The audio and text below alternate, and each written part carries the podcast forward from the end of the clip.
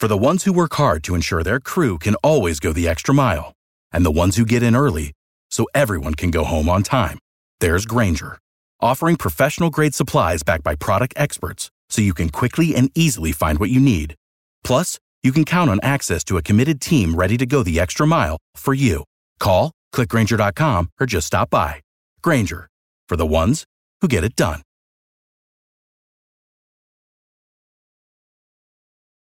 Every team, every topic, everywhere. This is Bleav.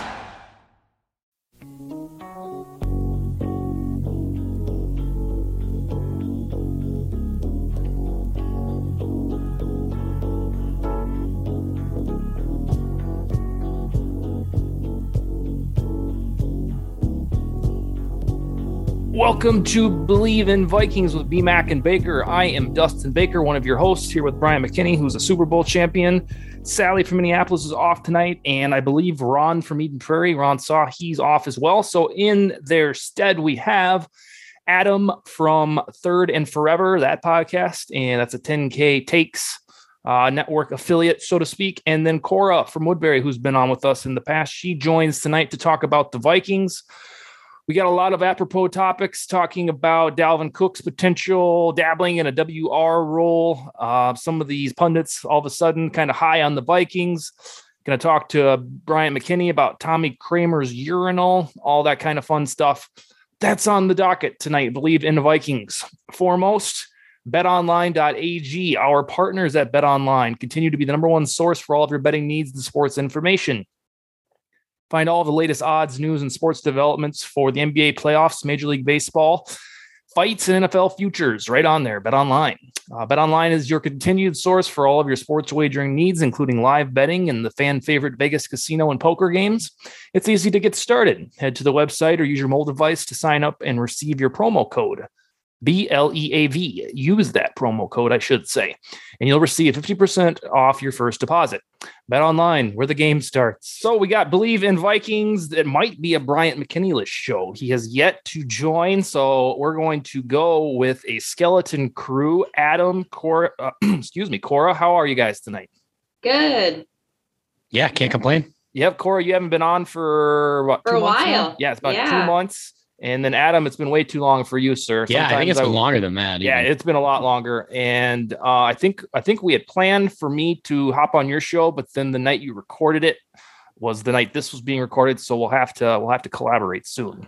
Yep. Yeah, absolutely. We are. We know we've we've been talking on and off for this whole off season. It feels like about getting you back on, but we're like, oh, we recorded like the exact same times. Yeah, it's goofy. days and nights. So we got to kind of we, we got to figure it out with off season. But yeah, we're we definitely gonna that. cross lines again.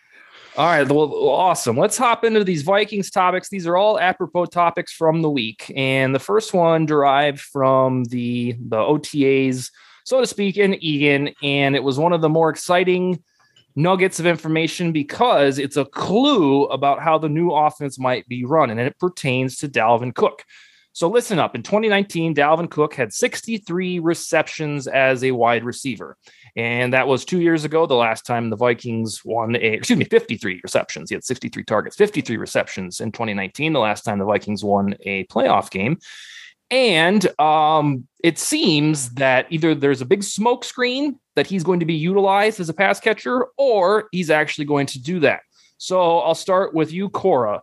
Does Dalvin, the wide receiver hybrid type, excite you?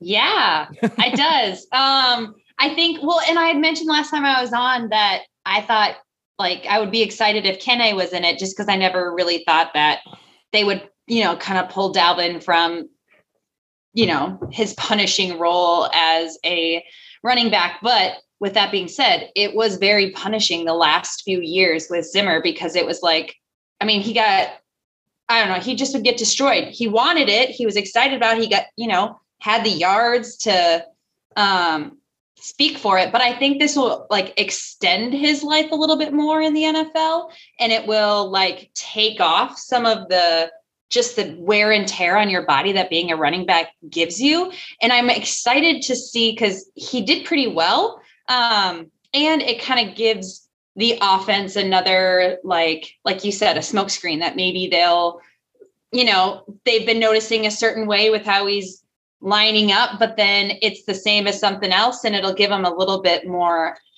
I don't know, option to bake him out a little bit. So I'm excited for it. I think it could be something I think it could be beneficial to Dalvin Cook because it would elongate his career rather than, you know, just die like running backs do. I feel like smash into the line of scrimmage. Yeah. yeah. Uh, so Adam, since 2019, the last three years, Dalvin Cook ranks second in the league in touches, 942, 13 touches behind Derrick Henry.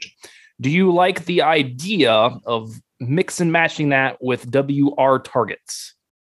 Yeah. So here's the kind of I'm not shocked by this at all when we saw this happen with, you know, obviously KOC and and uh, his staff saw firsthand as what a player in a hybrid position can do, like Debo did in the last year with San Fran.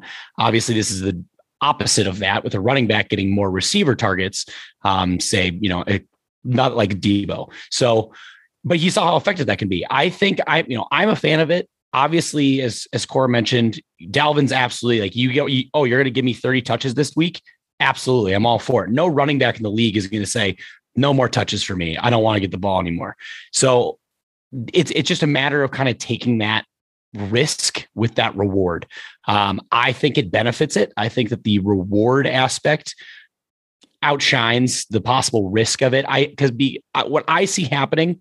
More reps at receiver mean less at running back, using more of that Madison bowling ball, bowling ball style of running that he does and getting Kene Nwangwu in there, kind of yes. a change of pace. So I, I I view it as Dalvin is our one of our most dynamic, if not the most dynamic player on offense. Justin Jefferson is quickly catching up to that, but Dalvin, in terms of he can run it and catch the ball, um, and he has that home run ability every single time. I see it like how can we use him in different ways instead of just running him up between the tackles like Zimmer was wanting to do every time. Um, so I'm excited. I obviously there's gonna be risk, but you can't play scared. You can't play like, oh no, they're gonna get hurt. I mean, injuries happen randomly in the NFL in any any sport, but NFL especially, like it happens in practice as we saw with Teddy. I mean, it just freak things happen, and you can't play scared of that. So we are infatuated with the idea of seeing a new wrinkle because of the, the new offense. Like it's an offense first enterprise. We haven't seen that since, if you want to call Childress an offense first enterprise, that's the last time we, we've seen that. So that it's exciting for us, the folks that study it like crazy people. But I can tell you certifiably the whole world is intrigued by this because of fantasy football. They they they want to know if Dalvin Cook will take on a Le'Veon Bell from 2014, 2015 or Christian McCaffrey role because bada bing, he would be the second or third overall pick in all fantasy drafts if he isn't already.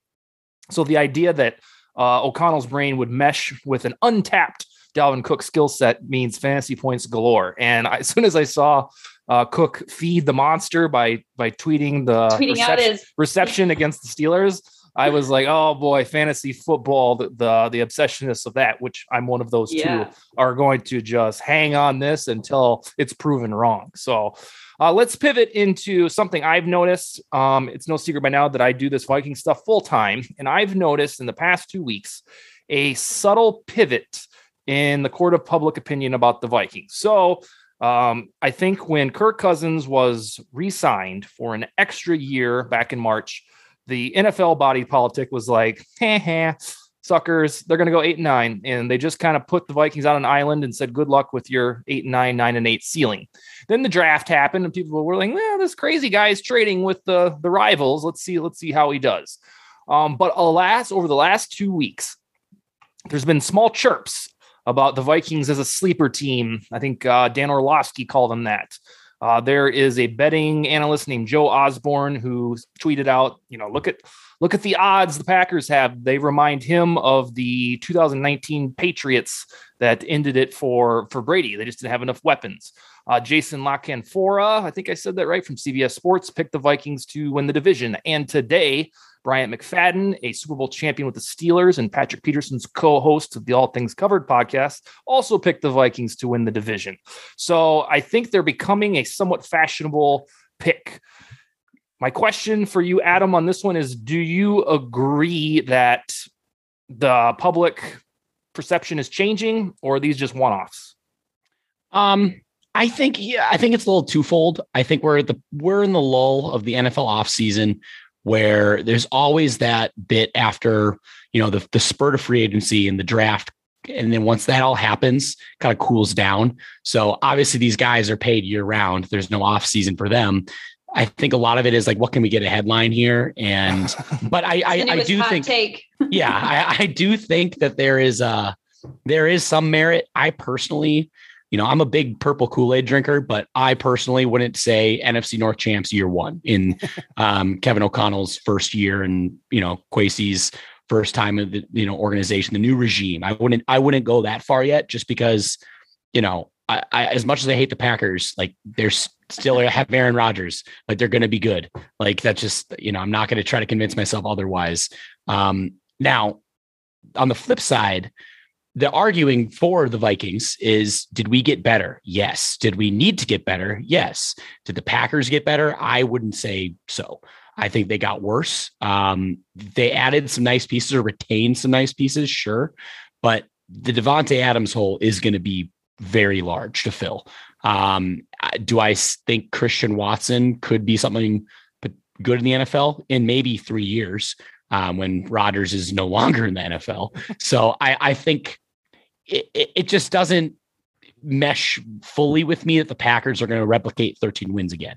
Now, who knows? Their schedule, as well as all the NFC North teams, are relatively easier just because we have the NFC East and and the the AFC East, which has a couple teams that are really good, um, or one team that's really good, and then a couple that are kind of in weird spots in their organization right now, and they don't know if they're you know new quarterback, new coach, new players. So we don't know what they're going to turn out to be. So I think that the Vikings are going to be surprise a lot of people this year, especially on defense. Um, but I'm not going to personally say NFC North champs. I'm, I'm, waiting until January for that. Uh, so maybe, maybe we'll see after a few weeks. If we ride it for 4 0 at the end of September, I'd be like, oh, oh we're, we're winning 13 games easy. But we'll see. Cora, I don't expect you to declare a division crown um, tonight. However, do you understand? do you understand why, uh, or even Kevin Seifert, the new Vikings guy for ESPN, picked them to make the playoffs? He called it a bold prediction. Are well, do you do you understand why these men and women are coming around? Yeah, I mean, I I don't know who would be number one. Like the Packers, but I don't feel like they've gotten better. The Lions have gotten way better. Obviously, the Bears have not. But like the Lions last year, like they were so close to winning so many games, like the Vikings were. And I feel like last year they had the heart, they had the coach. It just was all these, you know, unforeseen circumstances where they lost.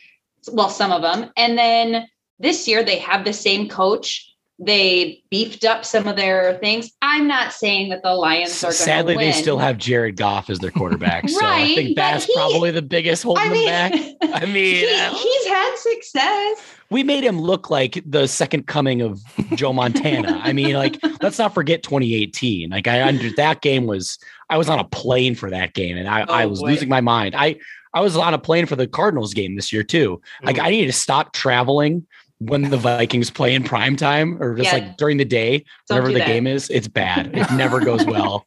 So I, I take full responsibility for both L's on those games.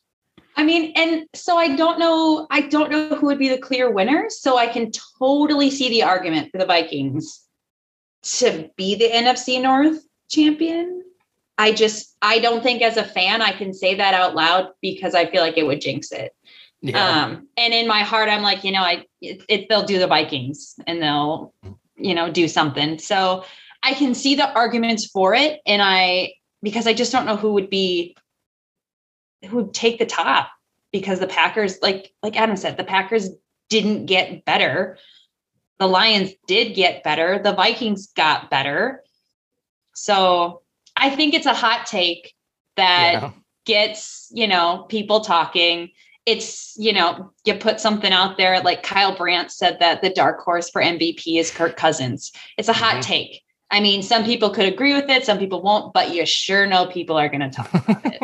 it's getting it's getting less hot as it goes on. I feel like after Yeah. all the rumblings I'm hearing and Kirk's, you know, studying like for like an eighth grade test with flashcards about the offense. Like, I don't know. Like I I it's so hard as a fan. I think we all can agree here. It's so easy to get sucked in. Oh, It's yeah. so hard to resist that. And like Kevin O'Connell and Kwesi Adofo-Mensah are saying all the right things. They are doing everything that they should be doing and saying the things that should only convince fans. Like I'm like, this is, I mean, the players are coming out only nothing but nice things that are positive things to say from the new regime. And it's just, we have to just execute, you know, we, I, I, that just, at the end of the day, it comes down to it. We, you know, Kevin O'Connell might be saying everything he should be saying, but I'm pretty sure Josh McDaniels said everything he should have been saying in Denver. And we saw how that turned out. Granted, he has another chance here with Oakland, but or not not Oakland, Las Vegas. Um, I've done that like five times. It's just it's it's gonna take me a couple of years. Um, and so I, I I don't know. I'm I I find it really hard to not just be like, yeah, we're we're gonna win the division. I don't know. I have We're- to like the the smart part of my brain has to be like to just just calm down. Just Yeah. take it easy. I think uh, so. Here, here's where I get stuck. So I'm gonna go th- shoot from the hip here with all these these player names, and I'll tell you where I get stuck. So Dalvin Cook, Justin Jefferson, Adam Thielen, Irv Smith Jr., KJ Osborne, and Kirk Cousins automatic 30 touchdowns per season on the edges of the offensive line. Darrisaw and O'Neal on defense. Za'Darius Smith, Danielle Hunter. Harrison Phillips, Eric Kendricks, Harrison Smith, Lewis Cine, Patrick Peterson, and Andrew Booth. My God, I I, Right. promise, I promise you that is enough good guys, not just by Vikings fan standards. That's enough guys to get to the postseason. I swear to Christ. However, I said the same shit the past two seasons. The last two seasons, I've been right in this spot, not in this exact room, but in the same house where I'm like, look at all these guys. They've got to be able to at least get a wild card. They're too good to be bad. Yeah, it's, And it's like in 20 like the 2015 roster when we waltzed into that season. I was like, "Nah, not very good, but it'll be fun." And I'm not saying that this time. I'm like, it's a good roster and it'll be fun. So, uh, I think the only hesitation that I have to say that these Vikings are going to make a serious push at the division is is that the coach actually has to effectuate it and he has to be right. He can't just be good looking and eloquent. He's got to be a good football coach. And I, I think he will be. Uh, but like Adam said, I'm not some dumbass that's going to proclaim it in, in May uh, because it's just guaranteed to bite me in the ass. Yeah. See, I, where I can proclaim it, I don't have the audience you do, so I it, it's never gonna really come back to hurt me. I feel like I'll have Kevin, my Packer co-host on my show, will you know say something to me, but I'm like, well, whatever, dude. Like I got him to talk about a you know a, a new defensive bet. I last year, and if you recall, I believe you were on our show before the season started, where made a bet that the Vikings. I said the Vikings defense would be a top 10 scoring defense in the NFL. Now, they missed that by only a few points per game, mm-hmm. but you know, they ended up being in the 20s obviously because it, it was it was super muddled anyway. So this year around, Kevin asked if I wanted to well giving our floor ceiling record predictions if I wanted to do our defensive bet and I was like I wouldn't say scoring. He's like, well, like DV. I said DVOA is a much better metric. I feel like to grade a defense's ability, just because touch, you know, it just goes by touchdowns, and so that's not always fully on the defense. Um, and he's like, all right, DVOA. How about like top half? And I'm like, absolutely. They Yeah. said be better than half. Like we were 16th rated DVOA defense last year. I'm like, we're gonna be better. Like we have to be. There's no way we're gonna be worse. But hey, I'm saying it in May, so we'll see what The, happens. and the thing about the defense last year is that it even in like 16th in DVO, it never felt like that. no, I I was swear, shocked when that was the number. anytime it got to second and six, I was happy as hell, thinking like, Yeah. "Oh, we only gave up four yards. This is awesome." Because the Zimmer defense tumbled mightily, and uh, with all of the end of half collapses, it never felt like the defense was good. But aside from those, it re- it really it was decent. And my the worst Vikings take that I've had since uh, graduating to this Vikings digital stratosphere was my assumption that Mike Zimmer would always foster an at least average defense habitually. Impossible for him to rank near the bottom. And I don't know. I still don't get it. I just think his, I, his he was just checked out. I just think he honestly was. And like news of how it was in the organization within those doors at TCO, like, you know, I'm not surprised with how little how how poorly we performed in certain moments. Um i just you know people not really hanging out there anymore yeah like you know, like adam would say it's like it's like a job. You come in tvs aren't on. They spend like thousands of dollars on these huge tvs there's no music playing there's no tvs on you come in you do your work and you leave yeah and i think i was listening on my way home from work um this week i think it was just mark rosen was on k-fan with uh uh, Dan Barreiro, and he was just talking. They were talking about '98. You know how they would be at Winter Park when they were still there. How players, you know, Randy Moss is hanging out. Cris Carter. Cris Carter's like trying not to, you know, just shaking his head at something Randy said. Guys are playing cards. They're just hanging out, not even practicing. It's just the camaraderie, com- camaraderie. Oh my gosh, can't talk. um, it, it, it's they need to have that element, and I it needs to be fun. You need to have that. And like you watch any sports documentary, you know, like in in depth, like The Last Dance, for example, um, with Michael Jordan and the Bulls, and it's like th- those guys were just they lived at practice or in around each other all the time, and you know it's a different mentality and different sport. But if you just go in, punch your card, do your practice, punch out, and go home, and that's it how can you be successful or have fun? I don't know. Right. I think that's why the the word since January 10th or so, 11th has been collaboration, mm-hmm. because uh, I don't know if it was always like that. I know that Zimmer was always hard nosed or hard assed, but I don't know that it was ever a frosty place to work. If it was, then my goodness, I wonder wonder if they would actually could have won a Super Bowl if it was a fun place to work in 2017. Um, but in the same vein that some optimism has upticked, at least from five, six, seven pundits in the last two weeks. Kellen Mond has undergone a facelift. Uh, I don't know if he really did anything different, um, but he notoriously was jettisoned to this doghouse of QB3.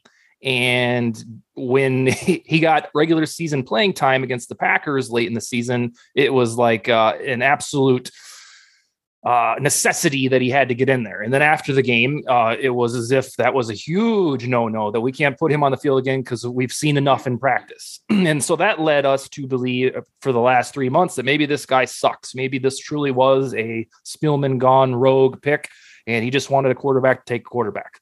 So we had no idea whether or not Mond was any good. Suddenly, with two new offensive brains in the house, Kevin O'Connell and Wes Phillips, in back to back weeks, they have said that he looks sharp, his instincts are there, and he's, quote, having a good spring. And I don't think you would have heard any of that type of shit with Mon or with Zimmer still in charge. So I want to know, Cora, what does the positivity from the new guys say as opposed to the skittishness from Zimmer, mainly on Kellen Mond? Well, I think I mean it's we we have to take this as like who Zim is when Kellen Mond was uh, drafted. He was not a rookie person. Like I mean, he held Justin Jefferson out of games. So just knowing that part of it, I'm not surprised that he was not high on Kellen Mond and not, you know, speaking his saying that he was awesome because he honestly didn't even do that with Case when Case was performing really well and he was a starting quarterback. So I feel like taking what Zim says with a grain of salt.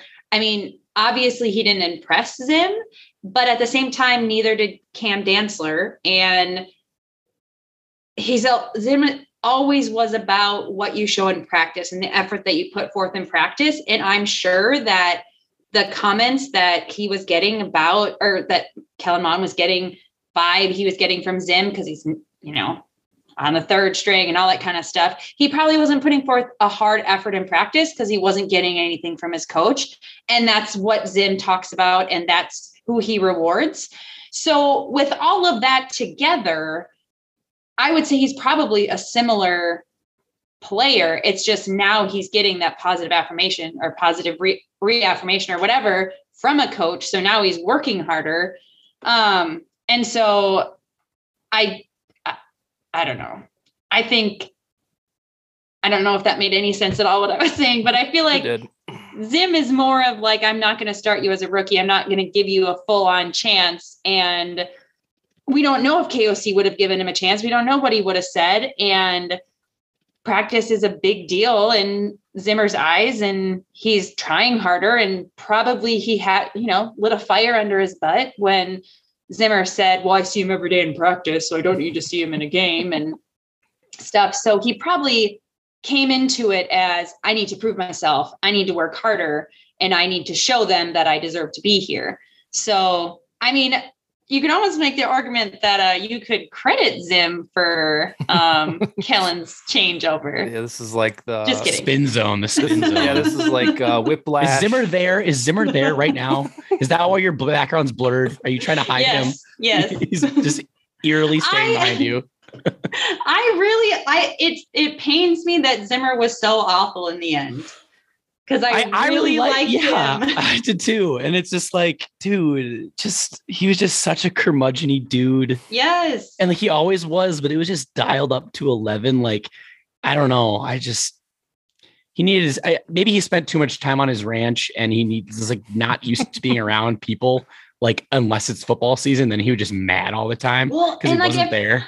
everyone always said that like it was tolerable and kind of funny when they were winning because it's like Yeah. oh zim's cranky again ha ha ha but then when you're losing it's like oh great he's mad again Yeah. so i just feel bad So you're you're bringing the whiplash, J.K. Simmons energy to the conversation with Kellen Mond. That it was the ultimate motivator, perhaps, from Zimmer. yeah Um, the thing, the thing that's weird, Adam, is that Zimmer had no reason whatsoever to put that guy in a doghouse or hope that he sucked. You want a viable QB two. You Yeah. want the guy to be better than Sean Mannion. So for him to condemn him out of the gate and think, no, I don't want this son of a bitch on my team, it doesn't make any sense. So Zimmer this summer or beyond will either be vindicated because indeed Mond will suck, or Mond will be the QB two, and it will have been a Zimmer problem all along. What do you what do you think on this? The the Zimmerishness on this topic versus all the positive things now on Mond. So I I'm not the biggest Chris Sims fan. Like I don't I don't agree with all of his takes or a ton of his takes. You know, he, he's famously bad. A guy that's paid to cover football for a living, like paid a lot. He's famously bad for picking Sunday night football winners like each week. like his record was like four and nine or four and ten or something. Like he just can't. I don't know. And everyone else at least is somewhat respectable. Drew Brees is actually really good at that. Um, maybe he was just playing with these guys, so he knows who's actually good and not. Shocking, I know. Um, but I I do respect him a lot with his track record of evaluating QBs coming out of college. Um, he he's hit on a lot of these guys that weren't consensus Andrew Luck, Trevor Lawrence type guys. I mean, he was really really big on Patrick Mahomes. Obviously, that was a massive hit. Pretty sure he was big on Josh Allen as well. He he was very high on Kellen Mond. I believe in his 2021 QB rankings, which he's doing is this year's now, as he reveals like the top 40. Mhm. Kellen Mond um, for the whole NFL, but he always ranks the prospects. Kellen Mond was his number four Yep. overall prospect in that loaded QB class, Yep. ahead of Justin Fields, ahead of Trey Lance. And so I, you know, when I see that and I see we got him, I knew Kellen Mond was, you know, as a guy that almost went to University of Alabama. I like to follow them around a little bit in the football season, so I pay attention to the SEC. And usually, it's probably the best football you're going to see in college. So I was like, this guy has gotten better every single year in college in the hardest conference in college football. Um, he was under a great coach. His numbers improved every single time, and he showed flashes. Um, he played against really good people. It's not just like he's Zach Wilson, who I was big on Zach Wilson, but um, we'll see how that goes. He doesn't like he's playing what BYU normally plays. Um, so that gives me hope. Um, now seeing that Kevin O'Connell and Wes Phillips are being like really, really positive about him, I'm like, okay, hey, I was kind of big on Kellen Mond too. I, I would like to to not be wrong on something. So I'm terrible at predictions, but this is something and I'll be like, yeah, that that's something. And it gives it anytime that you have that, it gives you an option. Like I, I get labeled as a big Kirk lover. You know, I big Kirk defendant, as as you know here, Dustin. We've talked about this a lot. Like, I don't care who's our quarterback. I'm going to root for them every time. I'm never going to root for them to fail. Um, I never will get that. So, I think Kirk is greatly underappreciated and undervalued in the league, and he has a narrative about him that doesn't seem to work for or translate to everyone else, i.e., Matthew Stafford. But um, then we're not going to talk about that. uh, I, I I think it's it's it gives you hope for a franchise that we might have something because in my lifetime we don't draft quarterbacks. We we sign them or we find them and you know we acquire them. We don't draft them and groom them. So that would be something new for me. Um, but as as Cora mentioned, yeah, Zimmer just seems to hate rookies, or he always did, and and quarterbacks unless their name is Teddy, then he will love them right forever and like invite half, him to your home and meet his baby. Yeah, and half half the fan base will love this guy who I think maxed out at 15 or 16 touchdowns um, and barely 3,000 yards. I, I I don't know. I love him as a teammate, but Teddy is not a starting quarterback, and I think that Kirk Cousins is was the best quarterback that Zimmer has ever had, but he just and he was the one that Zimmer hated the most. Yeah, and that's what's crazy to me. Well, and I then that doesn't was make money. Oh, sorry. I think I that was just it- money. Oh, that's fair. It doesn't make sense why you would rag on a rookie QB if you hated the starting quarterback as much as you do. Yeah, no, and that that's where it's that Kellen Mond being in the doghouse and him love. I the thing is, what is Sean Mannion? Did he want Sean Mannion to start? He wanted Sean Mannion as the backup in case Kirk wasn't. He hated that Kirk wanted to like you know when we had game plans where we threw the ball forty plus times. He hated that.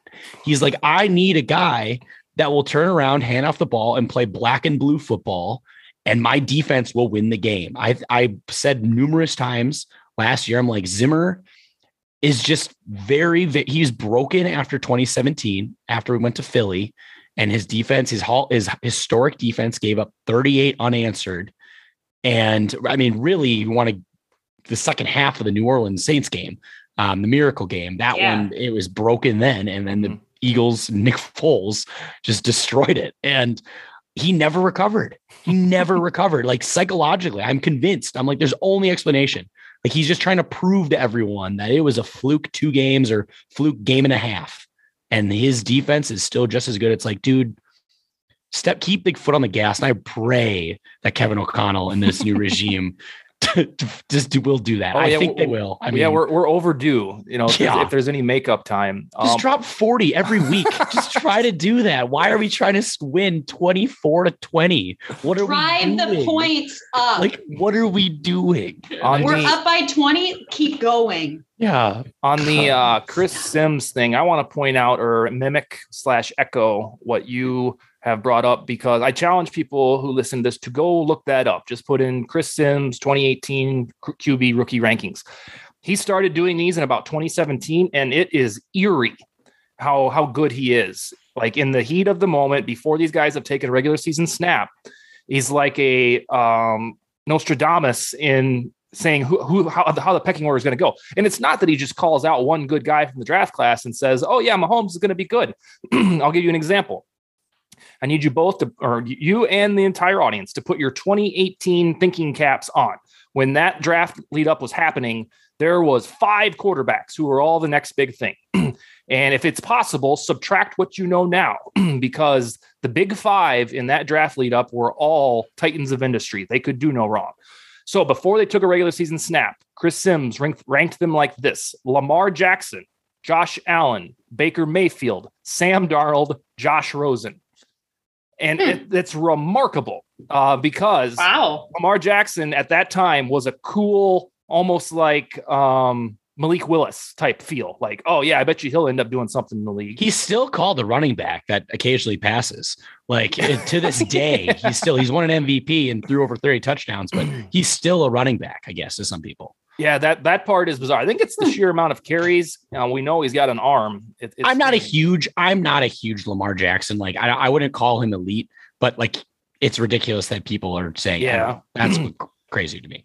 So yeah, the fact that he had Mond at number four, now that's you know, it would have been better if it was number one or number two, but Mond was drafted in the third round and to be a backup quarterback and potentially graduate into something bigger. So I, I challenge everybody to put stock in what Chris Sims says on rankings of quarterbacks, not his Sunday night football win loss record, because as we've heard, it's not too too glorious. Uh, let's talk about some more of these off-season items. Um, I wanted both of you to think about before the show and then opine on this topic. Aside from the leadership change in the general manager and head coach.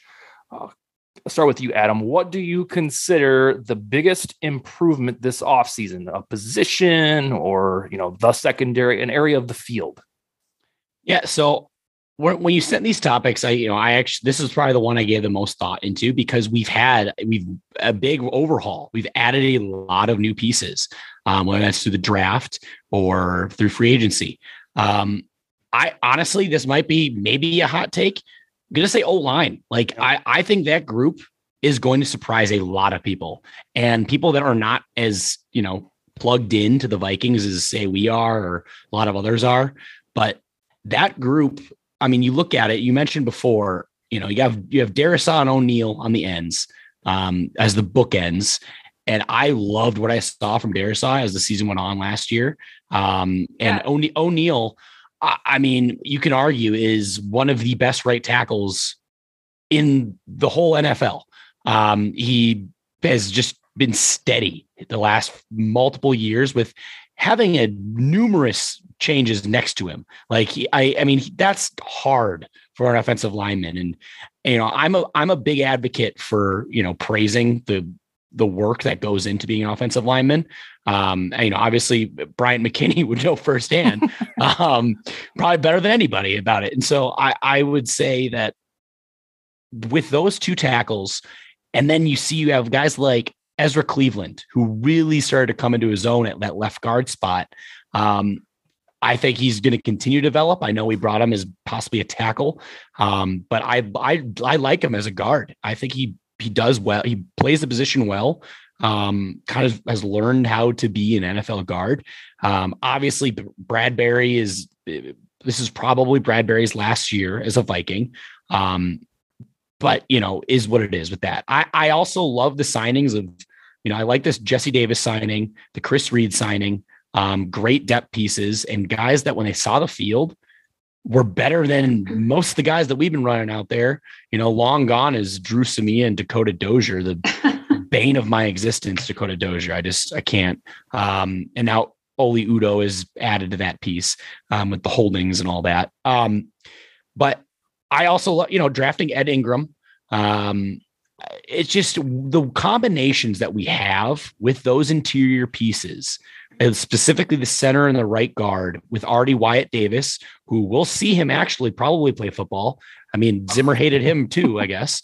Um, but I I think that we're going to see like um, not a revolving door, but just combinations. You, you we're not going to have to rely on five guys, and if something happens to one of them, shit, we're kind of screwed there. But no, I mean we're we are. It's going to be a solid group to run out. And if we can get into the just top half, if we are just better than 16th uh, of pass protection and run protection or run blocking grades, that'd be the sky's the limit for this offense. Uh, and I know you mentioned Cora about Kyle Brandt, and I actually had this written down. Of you know, I'm a big, I love watching Good Morning Football, and I really Kyle it. Brandt. You know, he made his start. If you remember, on the, on the Real World, I think, on like season one or two, the Real World back. Like that's, I know, I was crazy, but now he's you know a big, big name in in I guess you know football talking heads, but he brought up the point of Kirk Cousins being a dark horse MVP candidate it's getting more and more intriguing. And if if we can just keep him upright, look up his as his clean pocket numbers. I mean, it's and it is MVP level. I mean, it is. So you well, just keep him upright, and you know, I I love it. Even even when they talk about when he's he when he performs his worst is under pressure, quote unquote, when he performs his worst is under pressure. Like he, our offensive line was awful last year. We literally yeah. had like Samia got run over, like literally run over. We had yeah. like some of the worst people in the position last year. So, like, just an average offensive line would keep him not under pressure and keep him performing at his best. I don't know. I, I can I can understand the the argument that he has. There's a the dynamic for the continued offensive or offensive line futility via pass protection is amplified because uh, the the one humongous knock on Kirk Cousins is the happy feet or going into the turtle shell when shit goes bad in the pocket. That is what he is not good at. Improv is not his skill set. And somewhere along the line, the Vikings decided, well, we can get Skimpy in the in the trenches. It's cool. Kirk will end up figuring it out. No, he won't. he, he's not an improviser. Uh, to Adam's credit and point, when he when he has reasonable protection, that's when he thrives. That's when he f- has those elite stretches in October and November. So we the weirdest thing that we've done for four straight seasons is pl- uh, employ a pocket passer at premium dollars with shitty pass protection. It it's it's flummoxing, it's maddening, and we just got used to it. Every year at this time, I convince myself, all right, maybe somebody in that building gets it because if I get it in this playroom that my kids have, somebody has to understand that you need to give the pocket passer pass protection. And I think they're starting to get that. Uh, Cora, what is your oh, biggest area? I, I, I, will say he has gotten better about. Oh yeah, he has. I've noticed, mm-hmm. like if you go back into 2018, his first year, it was bad. Like you saw it all the time, but I don't think he was used to it. He wasn't no, used to it because Washington no. they they had they had wonderful. He trenches. was well, and he was, and but he also was moving. I feel like I don't know. Maybe this is me. He was faster in Washington, yeah. right? like like he like I remember playing him in like 2017, and like he had that big comeback. He's running all over the place. I'm like, what what happened? He just kind of stopped moving and he just looks smaller, maybe in purple or less athletic.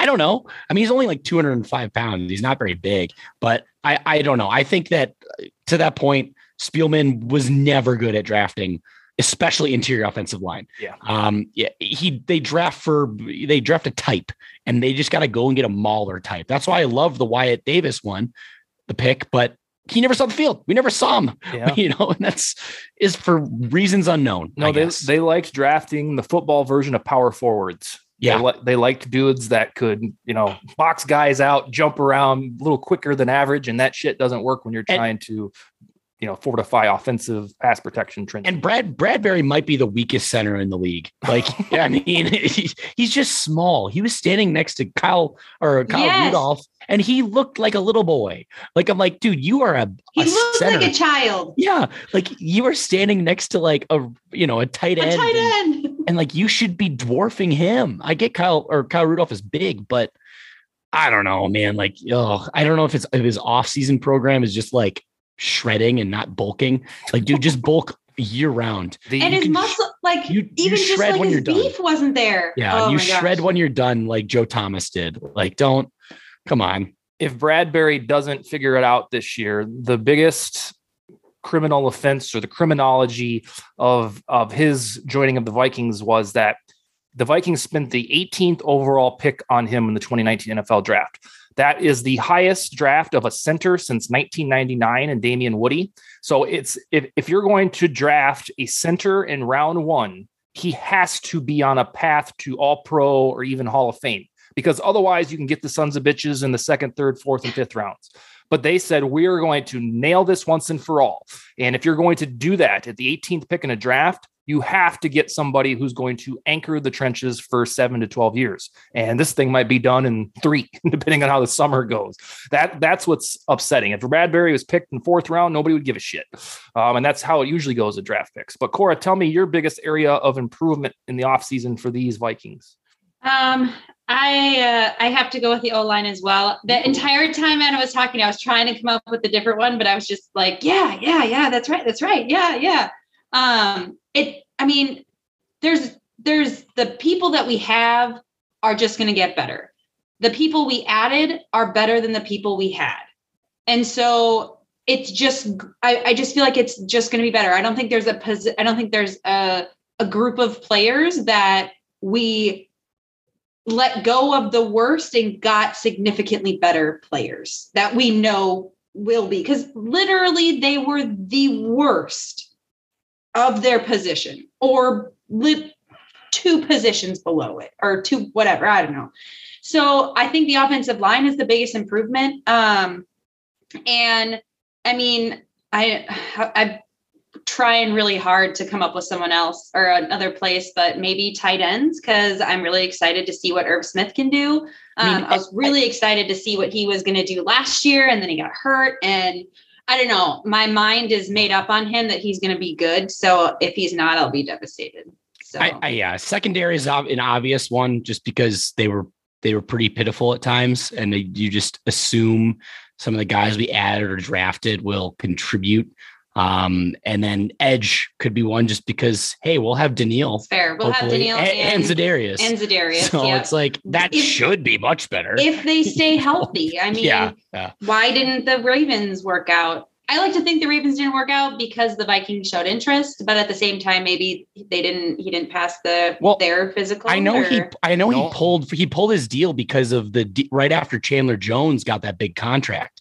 Von so I, I, I, yeah, and Von like he saw the of the market and he's like, I could probably get some more. So I feel like he probably tried to rework it and he just kind of withdrew. And then the Vikings probably just he also said this, him. he also said this week that it was reported that he signed with the Ravens and he is like, I ain't signed shit yet. yeah. so yeah. I think that I think that uh, pissed him off. The funny thing about the secondary all of a sudden being uh, a strength, or Luke Kuechly says it's the best in the world, yeah. is that I swear on everything about eh, eight, nine weeks ago on my YouTube show.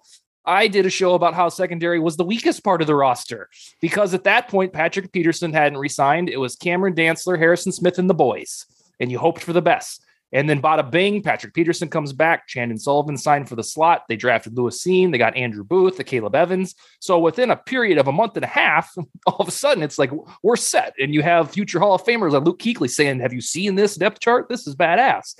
And so it, it's a testament to what a general manager can do with a little gumption in a short period of time. Um, mine, I guess the case can be made if you want to be different, is that the upside of pairing Za'Darius Smith to Danielle Hunter it could be if they're healthy. One had a neck, neck, injury two years ago. One had a back injury last year. So it's a huge, large, it's a large gamble that they're both going to stay healthy.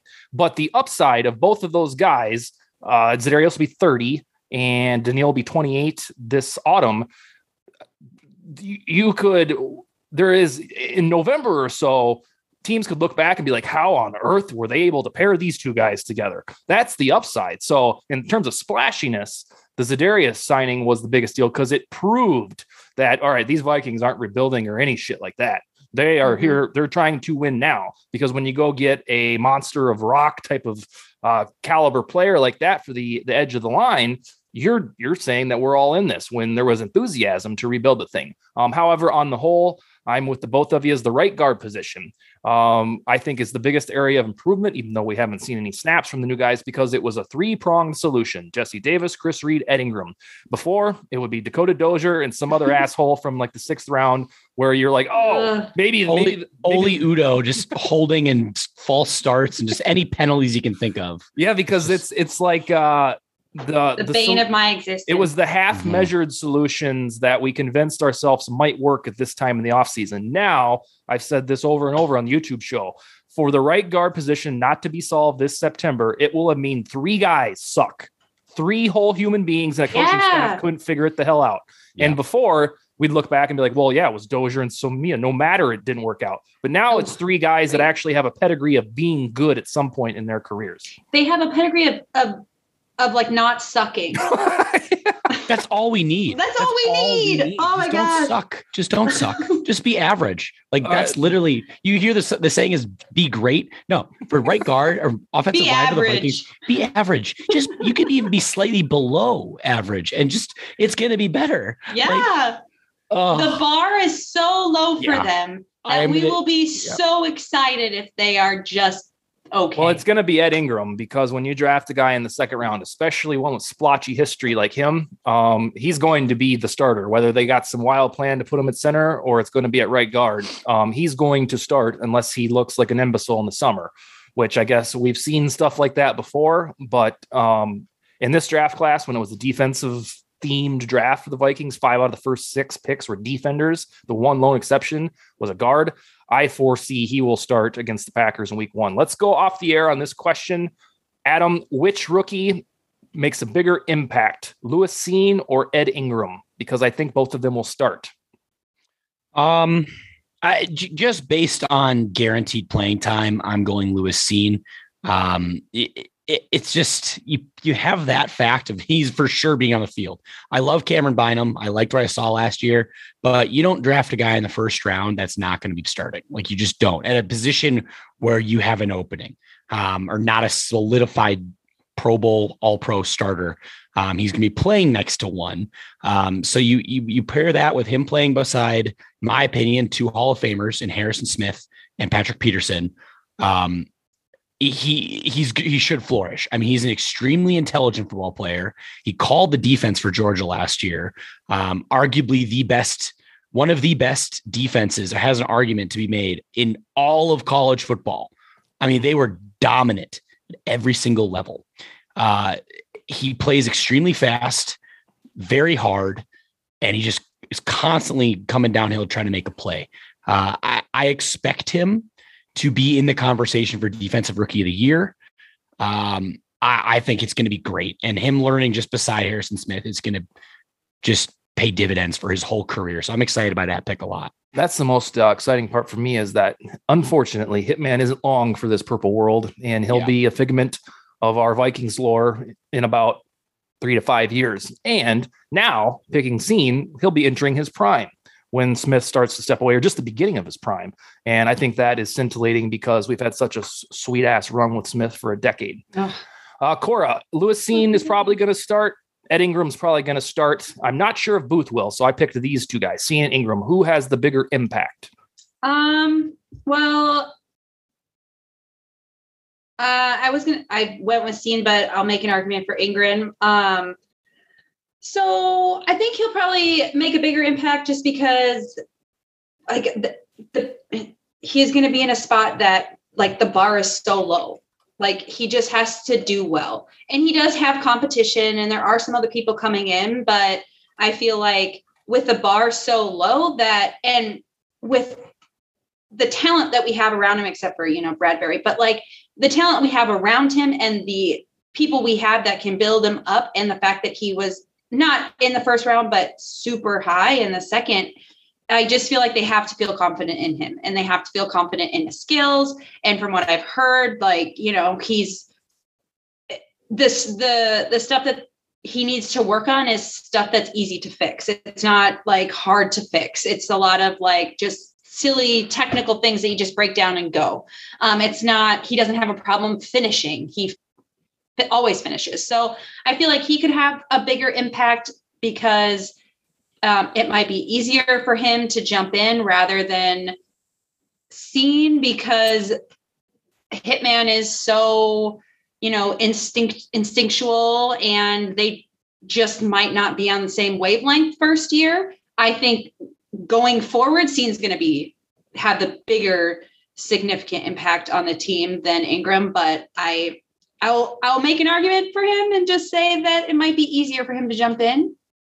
I don't know. I think it's interesting you pick these two players because mm-hmm. arguably guard and safety are pro- of the positions in terms of like in your fan's mind of importance, mm-hmm. probably near the bottom. Mm-hmm. It, there, it's a position where if it's a if it's a glaring miss, then you can feel the effect. But if mm-hmm. it's really really solid, you probably won't notice it too much. And I think that's what makes Harrison Smith so still underrated. Like I mean, you put up you always see his splits with Troy Polamalu, one of the best safeties of all time. Yeah, I know. Yeah, you. I've seen. I started that. You. I started. And, always and, see Dustin's. Yeah, and you always see Dustin putting this up there, and so people have caught on, and it's it's you know, it's crazy that people might push back that it's a, not a Hall of Fame career. I'm like, well, I don't know what else he's supposed to do.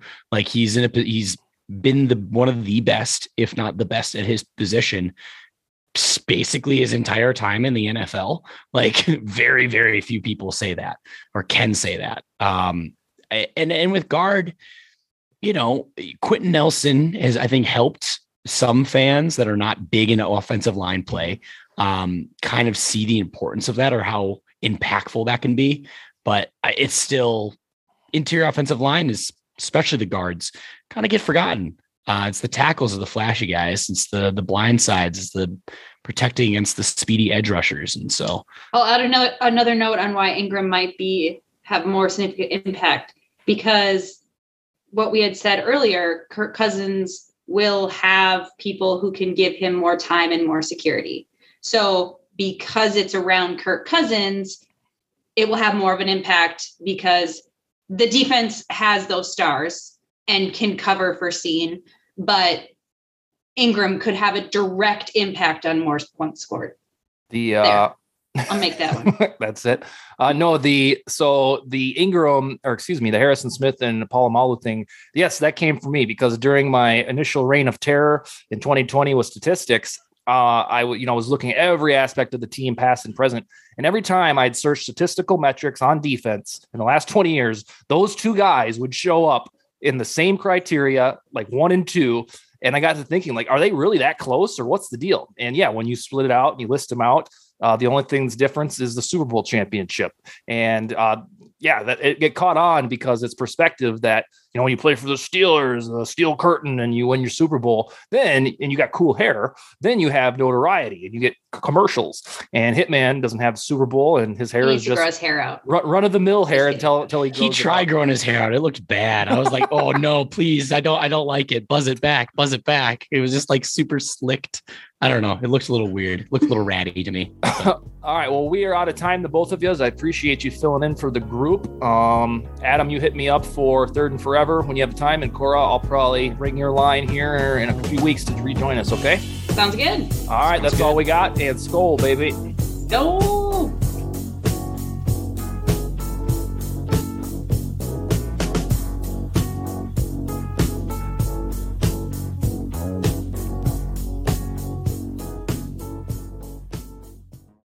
Without the ones like you, who work tirelessly to keep things running, everything would suddenly stop.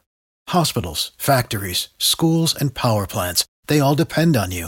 No matter the weather, emergency, or time of day, you're the ones who get it done. At Grainger, we're here for you with professional grade industrial supplies.